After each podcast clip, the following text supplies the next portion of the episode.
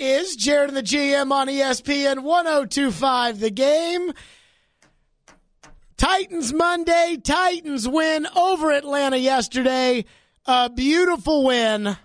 Thanks in large part to Marcus Mariota, who Floyd did not give a game ball to earlier today, which I could not believe.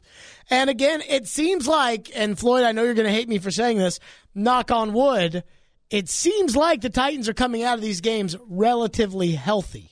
Now, we don't know about Cam Wake, but Floyd just turned on his microphone to then knock on wood and is now, I think, vehemently upset with me. Knock on wood.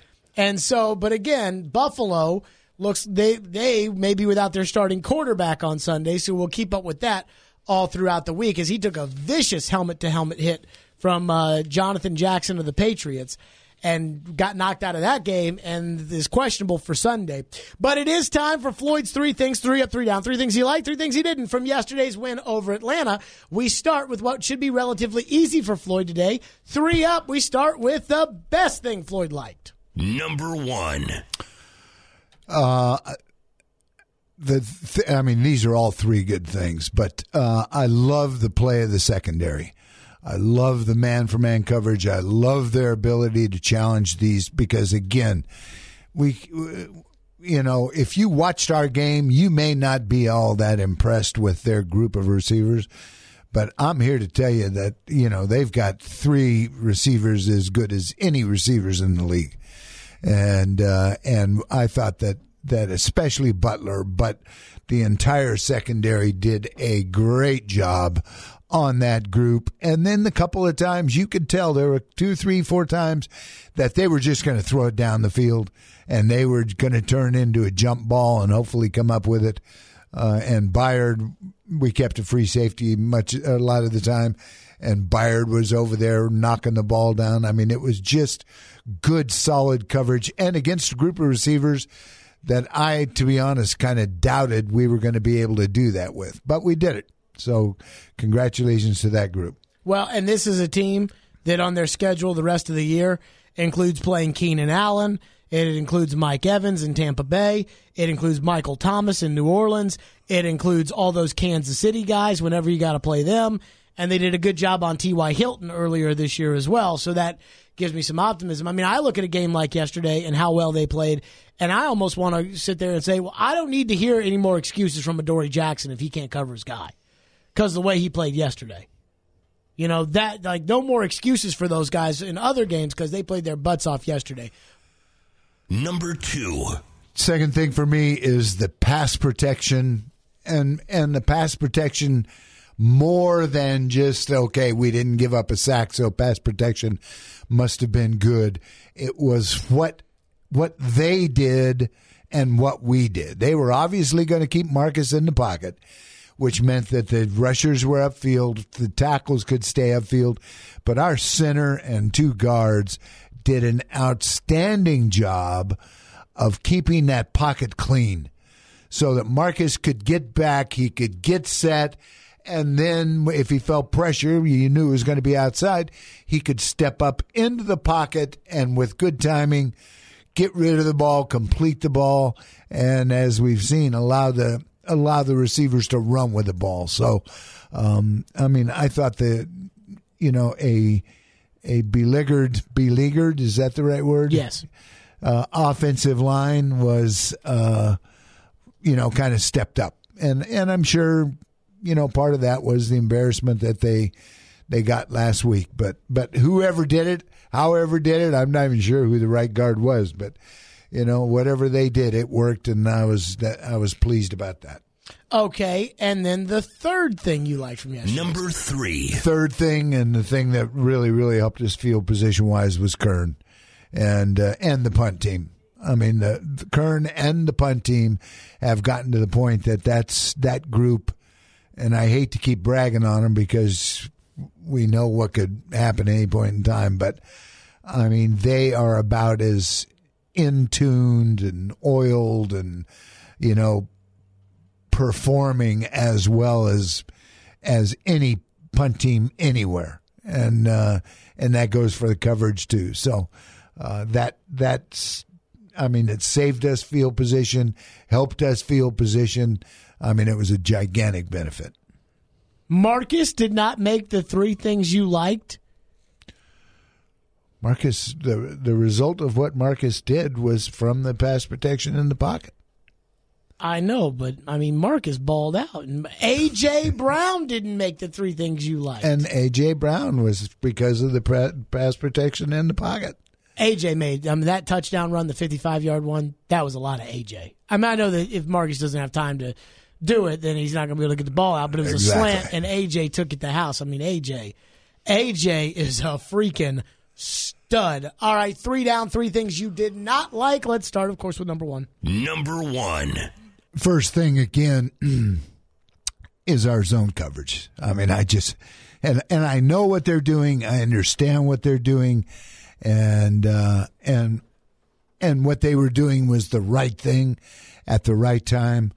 But we have got to find a way to cover up a tight end now and in zone coverage. I mean, the, the tight ends go to the Hall of Fame after we play them, and, and we get in a situation where we're going to play zone.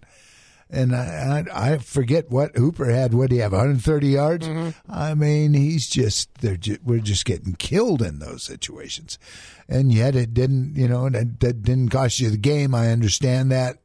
You know, we got the ball back. We let them eat up the clock. I understand all that, but man, oh man, that's tough to watch. That's hard. Well, the other thing too is it's one thing when it's Zach Ertz who does it to you.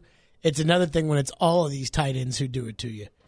I mean, in a hindsight, Freddie Kitchens is probably even dumber than we thought because he could have just thrown the ball to Njoku on every play and they probably would have won the game. Yeah.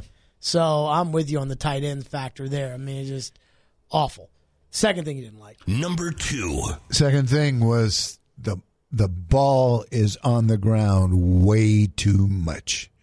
We did not lose a fumble. We have not had a turnover, but the ball is on the ground. Primarily two people, Derrick Marcus Henry and Derrick. and Marcus. And don't forget Corey Davis, although he didn't do it in this game, but yeah, he's been doing but it. But those two guys for the last couple of weeks have put the ball on the ground and we have gotten it back. Marcus, when he when he starts to scramble, when he takes off, he th- he he thinks he can just fling that ball around anywhere. Um, and surprisingly for me is Derrick. I mean, how many you know how many games has Derrick carried a ball and not fumbled, not even had it on the ground, and it's been on the ground two or three times in the last week or two. So uh, we have got to correct that. That is one of those things that you know you won't talk about, you won't think about, it won't be an issue until you go in and fumble twice and lose a game. Then all of a sudden it's you know wow we got to really pay attention to fumbles. No kidding. So let's take care of that issue right now. Well, and Derrick Henry's fumble. What I mean, I had to say what bothered me, but Derrick Henry fumbles the ball out of bounds, and everyone gets up like, "All right, yeah, it was fine. It just went out of bounds." Like, no, just because it went out of bounds doesn't mean it's fine. I mean, I'm with you on the Derrick fumble. The Marcus fumble. I mean, he took off scrambling, and at the same time he took off scrambling, the guy put a hat right on the ball or got his hand right on the ball. Like that's a tough one. No. But Marcus has fumbled the ball so much in his career that I don't give him the benefit of the And, doubt. and, he, was almost carrying- fumbled on the play he- before. He, was carrying the ball away. I mean, it wasn't, you know, he didn't have it anywhere near where it needed to be. Well, and he almost fumbled on the play before. And I was stunned. It was the non pass interference that he talked them out of because they said Derrick Henry was in the area. And so the official TV crew of the Tennessee Titans, Spero Dedes and Adam Archuleta, they were, they go, you know, let's bring in Gene Steratore. Gene, and Gene tells us, well, you know, you give him a lot of leeway, and 82 and 22 were in the area. I'm like, Gene, how close is that to being a fumble? Because you, I mean, Marcus got up and was pointing the hand going forward, but I wasn't certain the hand was going forward. So they showed the replay, and, and Archuleta brought that up and said, "Hey, that's really close to a fumble." And I mean, I, I'm all for not taking sacks, but if Marcus is going to fumble the ball to not take a sack, then I have a little bit of a problem with it. So I'm in total agreement with you on the fumbles. And the third thing you didn't like. Number three. And the third thing for me, which was kind of a, uh, you know, this is one of the things that used to aggravate me uh, when I was a GM, but but running the boots, Marcus running the boots into a defensive end that you had no chance doing it, and we did it three times. I mean, that just aggravates the heck out of me because it is too hard to get first downs. It's too hard to to protect your quarterback. It's too hard to to get a play call right uh, than uh, you know waste two or three plays um, because we had no chance to get it. And it's not that I don't like to play. I mean, I do like to play, and there are going to be certain games where that play will be a must and will have to work. But this game was not going to be one of those. And so that's, you know, I think as a play caller, you got to realize that and kind of step back and say, okay, we got to find another plan to get him outside. 615 737 1025 is the phone number. By the way, guess who uh, is calling the Titans Bills game on Saturday or on Sunday for CBS? I don't know. Spero Dedes and Adam Archuleta, the official television crew of the Tennessee Titans. Spero Dedes and Adam Archuleta. I feel like, I like I'm just used to those guys calling a Titans game now. Like I'm just used to it. Like if they have someone else call the game, I'm kind of shocked for a second. I'm like, wait a minute, someone else is calling the Titans game? It's like when they got Nance and Romo that first week. I'm like, this is not right. Where's Spero and Adam Archuleta? And it's funny because you can tell how much they've called the Titans because a lot of these national guys have no idea of anything about the Titans. They just read the game notes. And these guys are talking about, you know, the Titans have really struggled with this in the past. Like, yes, you know, because you call them every week. Yeah, this would be. Yeah, I talked to Vrabes yesterday, and uh, we, they they call them more like like Mike Keith. Like they may catch Mike Keith in terms of the amount of games of the Titans they're going to call at some point. That's how much they call the Titans. 615 737 1025. We'll get to the phones. Plus, coming up next, has have the Titans found something they have not had since the guy who hosts the morning show here was on their team? We'll get to that next. Jared and the GM at ESPN 1025 the game. Derrick Henry on formation. And fake to him over the middle. It is caught. That's the rookie A.J. Brown. He's still going. Brown showing the wheels to the 10 to the 5. And he's in for the touchdown. An electrifying catch and run, 55 yards to get Tennessee in front. This team needed a spark, and you gave them one early with a couple of big plays. I mean, how how was that able to happen, and how good does that make you feel? Uh, like I, I, had a one-on-one matchup, and I had to win my matchup. Uh, and when I caught the ball, uh, Jonnu, he, he, seems to show up every time I get the ball in my hand. Uh, he got a good block for me and uh, helped me to put it in his zone. Floyd, I am ready to do something on this show. I'm ready to make a declaration. A.J. Brown should be the number one wide receiver of the Tennessee Titans. Take all of my eggs and put them in A.J.'s basket because I believe in A.J. Brown. If there was a sash that said number one running, uh, number one wide receiver, I would have told Corey Davis at halftime, take that sash off and hand that over to AJ. AJ put on the number one wide receiver sash. And Corey played much better once AJ got going, which I am not surprised by because he's probably feeling the heat saying, wait a minute, I'm the fifth overall pick. This guy's the 51st overall pick, and this guy is bigger than me and better than me. And I'm not knocking Corey here because Corey had a nice game. But I am an A.J. Brown believer, and I think that, that Mike Vrabel's got to go to Arthur Smith and say, hey, we got to treat A.J. Brown like he's the guy here in hopes that he becomes the guy because he's got the size, he's got the talent. I don't even know how he lasted to the 51st pick. But when they throw him the ball, good things happen. He's not on the field enough for me. They got Tajae Sharpe out there too much, which I'd just get rid of Tajay so you wouldn't have the want to ever have to play him. But A.J. Brown is the guy. And I think the Titans have got to start treating him as such. Your thoughts on A.J. Brown? I mean, uh, in the NFL, you don't treat anybody a certain way just because you think they earn the right to be treated that way. And Derrick Mason, who, who was with us for, I want to say, two, maybe three years before he became the number one guy. Mm, but he became the number one guy in the span of like six games. And Derrick is uh, you know, early in his career, has done every single thing that this guy has done. And I'm not taking anything away from A.J. Brown. I really like A.J. Brown. I mean, I think he's got a chance to be a legitimate receiver. I think we're so starved around here for a receiver that we're willing to make anybody that makes a play the number one guy. You know, and and I think you have to look around the league and realize, you know, what what you're talking about when you see some of these other receivers. And even though we didn't see it yesterday from Atlanta, mm-hmm. I mean, Atlanta's got, you know, a slew of players that would probably be number one receivers on any other team other than the one they're on with with Jones. So, I mean, I think um, I, I like I said, I really like AJ, but I mean, the truth is, right now we don't have a number one receiver. That's why the ball's going everywhere. That's why I've, you know, I agree. You know, there's not a guy who has stood out from the pack and has and has put their hands up and said, "I'm the number one guy." But AJ has done enough in the four games to tell me, like Chris Sanders yesterday was kind of defending on the pregame show, was defending Corey Davis because he was saying he's not getting the ball enough to go out there and make plays.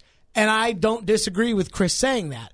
Well, the way I'm looking at it is forget making sure Corey gets the ball. Make sure AJ gets the ball because AJ is more likely to make something big happen when he touches it. Makes makes something big happen when he touches it more so than Corey Davis is. Well, I, I don't know about all that. Corey uh, AJ's got more big plays in his career than. Corey does. Corey's got two years on him. I know this. You take a guy like AJ. AJ has not sampled anything in the NFL from a coverage standpoint. I mean, he we don't you don't even know if he can get off the bump. I mean, we don't because we haven't wait wait till we play a team that has some legitimate corners and they get up on him. I mean, they they are not going to let AJ do this on a weekly basis. Now, in a year from now, if we see AJ being doubled every week and and people rolling the coverage to him and people playing combination coverages and him doing the same things, then I would probably agree with you.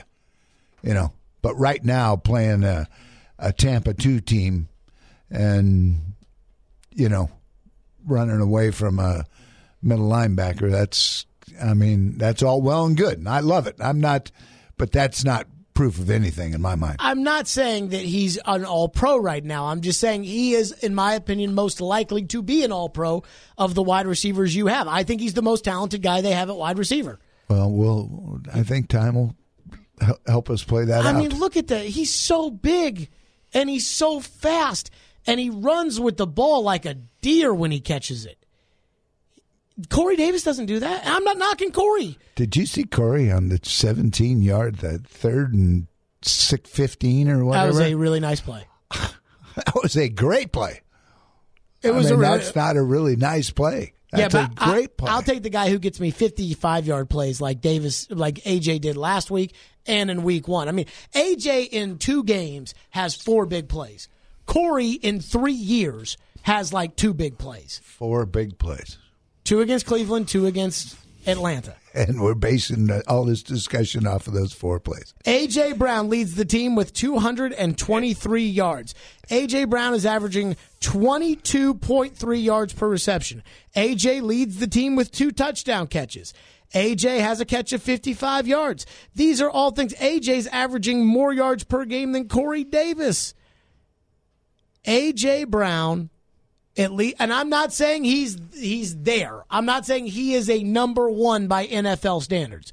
Like he's not Mike Evans, but but I think he's got a better chance to be a superstar than Corey Davis does, and so because of that, I want them to. They they assume Corey is the number one wide receiver on this team. Well, I want them to stop assuming that and start assuming AJ is the number one wide receiver and that Corey Davis is the number two wide receiver. I mean, again, they don't. None of the, uh, all these things you're talking about.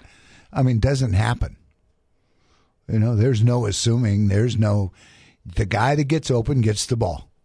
I mean, it's it's that simple. Now, at some point in time, if we have Julio Jones, and he's beating double coverage, snap in and snap out, then we'll see that ball getting thrown in his direction regardless. Uh, but right now, I mean, four catches in a career is probably not enough to make a decision on. Okay. So Floyd Reese, who no offense, God bless him, you all know I love him. Four. Floyd Reese, not the greatest wide receiver general manager in the history of the National Football Right. League. But there is some, you know, Tyrone Calico was big, fast, and strong and caught a bunch of touchdown passes his rookie year. And we all know He about Tyrone Calico's career. year, and then he started getting beat up and never saw him again. He stopped catching the ball too. And yet, I'm here to say I am an AJ Brown believer. He has I, I believe in AJ Brown. And the question for the callers is this Do you believe in AJ Brown? Do you think AJ Brown should be the Titans' number one wide receiver? 615 737 1025. 615 737 1025. Also, coming up next, is the Falcons win more than just one win? Is it something they can build on? We'll discuss. Jared and the GM. Do not miss the pregame show. That's right. Start your morning off with the kickoff from seven thirty to or from seven to nine thirty to get ready for Titans and Bills. Followed by the pregame show featuring Jared and the GM and Chris Sanders live from the George Jones downtown Second Avenue Sunday nine thirty to eleven thirty prior to the Titans Bills game. We hope to see everybody out there at the George Jones between 9:30 and 11:30. The pregame show is brought to you by Wholesale Inc. powered by rumbleon.com. Kubota Tractors, your Middle Tennessee Kubota dealers. Uh, and Boombozz Craft Pizza and Tap House. Jared and the GM, it's ESPN 1025 the game. Where have you seen AJ maybe make his greatest strides since he became a full-time practice participant? And, and is, his, does he have more confidence than a lot of rookies that you see coming into the locker room? He's caught a lot of, uh, you know, he's caught a lot of passes in the SEC. Um, I think that, um, y- you know, maybe some of his work down the field, you know, has improved. Um, he's got really good body control, um, you know, for a big guy when the ball's in the air. You know, being able to to, you know, not miss time his jump or miss time the ball in the air, and just, you know, I like the way he catches it, he uses his hands and it was good to see him, you know, not run out of gas, you know, yesterday. That was Mike Vrabel on the Titans' new number one wide receiver, A.J. Brown. At least I hope that they keep throwing A.J. Brown the ball. At least give me this, Floyd. If, if we're not going to anoint A.J. as the number one wide receiver right now, in your opinion, A.J. Brown has definitely deserved more looks, more time, more hay. You know, let's get AJ more involved in the game plan because of what AJ has accomplished so far this Well, year. I think without a doubt. And I think they will. I mean, you know, they're not, unless this group is truly unique, they're not in the habit of finding guys that can make plays and deciding not to get the ball to them.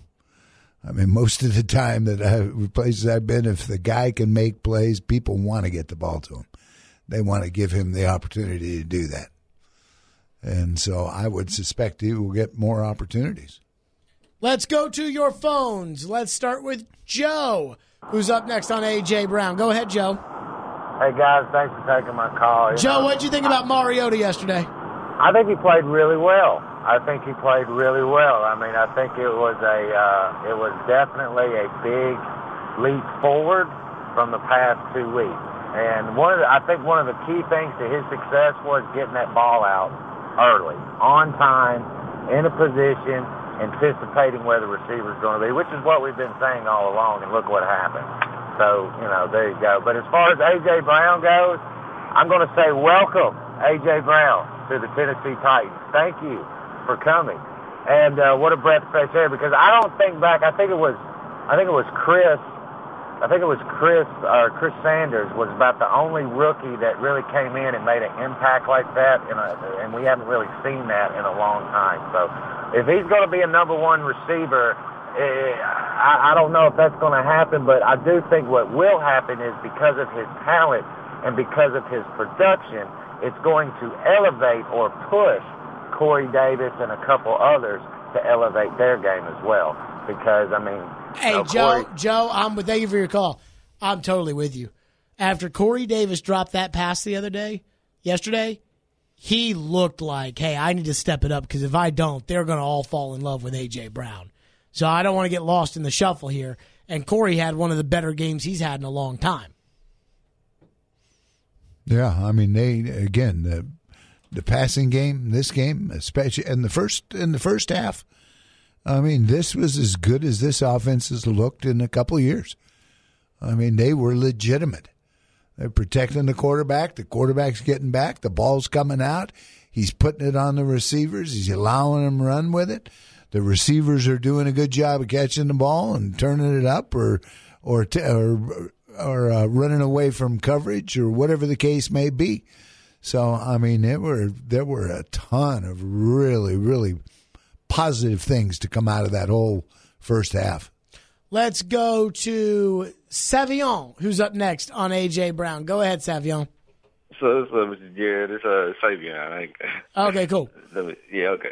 Uh, just going back to the uh, question you and Jared, you and the GM had asked, do I believe in AJ Brown? And I would just like to first, first and foremost to say I think he brings a different element to the game for the Titans, and I think he's an electric receiver that we've been looking for.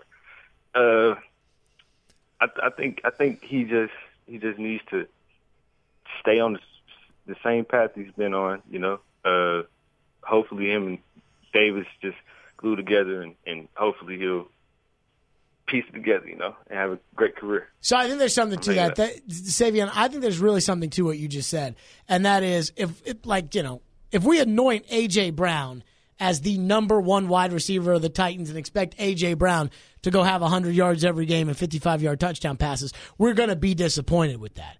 If we keep looking at it like, hey, this week it was AJ and Corey. Next week it'll be Delaney. The next week it'll be Humphries. The next week it'll be Sharpe. The next week it'll be AJ. The next week it'll be Corey. If we look at it like that, then there's a chance AJ Brown fits in and has a pretty nice role with this team as a wide receiver. And and you would like to think. I mean, we've we've got a tight end that's a pretty good receiver, and we got a slot that's a pretty good receiver the thing we haven't had is we haven't had consistency from the outside guys. Mm-hmm. So if these can be outside guys and be consistent, I mean, we know the tight end, we know the slot can make plays. Well, now you're turning into an offense where you've got, you know, weapons everywhere. You've got a chance to to really, really, if you can protect the quarterback, if you can protect the quarterback, you've got a chance to be really, really per- productive. Also, by the way, I just want to shout this out for the people in the back that missed this. AJ Brown's two wide two touchdowns for a rookie receiver are the first time a Titans slash Oilers receiver as a rookie has had two touchdown catches since Chris Sanders in 1995. I'm sure we'll hear about that Wednesday. Oh, yes, we will. Considering that Chris texted me at 203 to relay that information, I'm pretty sure we will hear about that. And you know what's fun is if you this now I'm stunned you waited his rookie oh year, whenever however long ago it was. If you say who, how long were they, and who they were against, he would have them both down.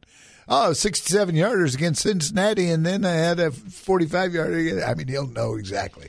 By the way, uh, Chris Sanders coming up on the 25th anniversary of his uh, of his rookie season, but don't tell him that.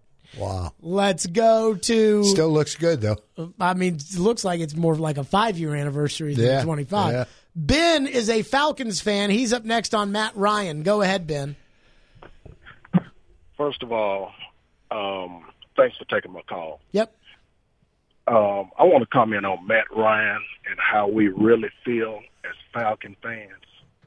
Now, I have watched him uh, blow too many games we built two teams around him, first being Tony Gonzalez, uh, Hall of Fame running back, Hall of Fame wide receivers.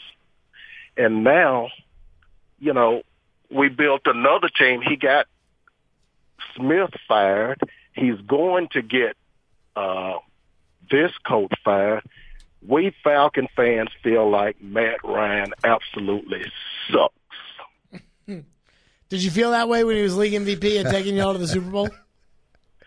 Uh, I, we feel that way because he's had the opportunity, and I can think of 30 quarterbacks, if they've got you down, I don't care who it's against, if they've got you down 24 to 3 at halftime, they can finish. Matt Ryan is not one of them. Mm. That's the way we feel in Atlanta. So I'll gladly take Mariota over him any day. I mean, I would have. Thank you for your call, Ben. I would have taken him over Matt Ryan yesterday, but that may be the only day that I would ever take Marcus over Matt Ryan. And I'll say this: Matt Ryan certainly did look to be part of the problem yesterday.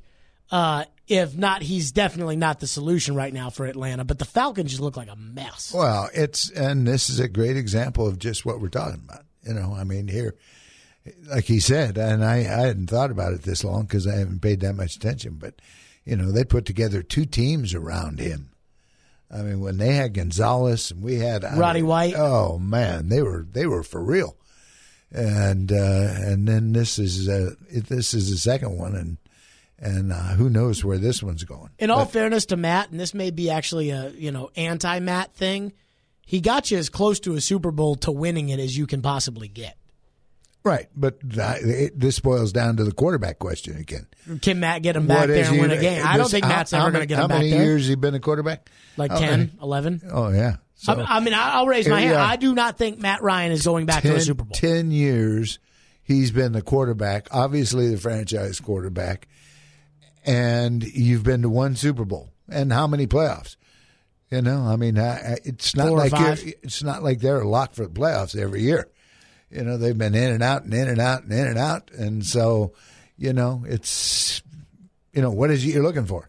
Although, you know, Matt Ryan will look at you and say, screw you, I got to compete against Drew Brees, who's won an MVP, Cam Newton's won an MVP. Yep. You know, like, And that's what and and we talked about this before. That's why you can put together a really really good team, and yet if you're playing against, you know, the New England Patriots and their decade long dominance, then guess what? You're probably not going to ever win it. I think Matt learned And- that the hard way. And if you if you're lucky enough to get into a uh, a decade where you're you know having to go out and beat somebody that is beatable or a series of teams that is beatable, then you're lucky enough to be a Joe Flacco and win one, or you're lucky enough to be a Trent Dilfer and win one, you know, and and have that on your resume. Back to your phones next. 615 737 1025, plus some other news around the NFL. We'll get to all that coming up. Jared and the GM, it's ESPN 1025, the game. Was it a handshake with Taylor, an embrace, nothing? uh, he demanded a, a hug, and uh, it was a quick, uh, quick one. But you know, we're we're, we're back in, in business, and he's back ready to work and help the team, and um, we we got to get him ready to play. That was Vrabel today. Taylor Lewan back to the Titans. He will be active and ready to go on Sunday. Vrabel asked about it today. Says Lewan left tackle. He said Dennis Kelly, meanwhile, will go back to right tackle or will be going back to where he was in the offseason program, which was competing for right tackle, which I found to be a little interesting because competing for right tackle, generally speaking, means he's competing for the starting job. So, Floyd, do you think Kelly is competing with Conklin for the starting right tackle job?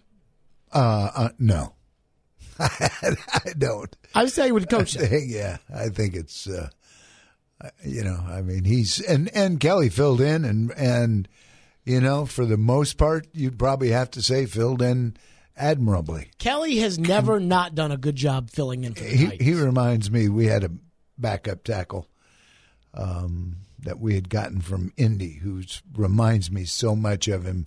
Jason Matthews, remember Jason? Yep. Who's now a now a coach and teacher here in the area. Uh, but he was one of those guys that that was had been a starter, had played at Indy, and then whatever reason things changed, and we were able to pick him up as a backup tackle. And and whenever you never want to lose a starting tackle, I'm not saying that, but if in fact Jason had to go into the game and play for a game or for a, never a fear ever. I mean, he was just. Uh, I mean, it was one of the great soothing things you could ever hope for in a in a game where you've got a backup tackle that's good enough you can go you can go in there and play and you're not scared to death your quarterback's going to get killed. Let's go to your phones here on Jared and the GM. By the way, the impact of Lewan, we'll get into that later in the week. I think it's going to be humongous for the Titans going forward. you know, after this. Let's go to JD, who's up next on AJ Brown and Nate Davis. Go ahead, JD.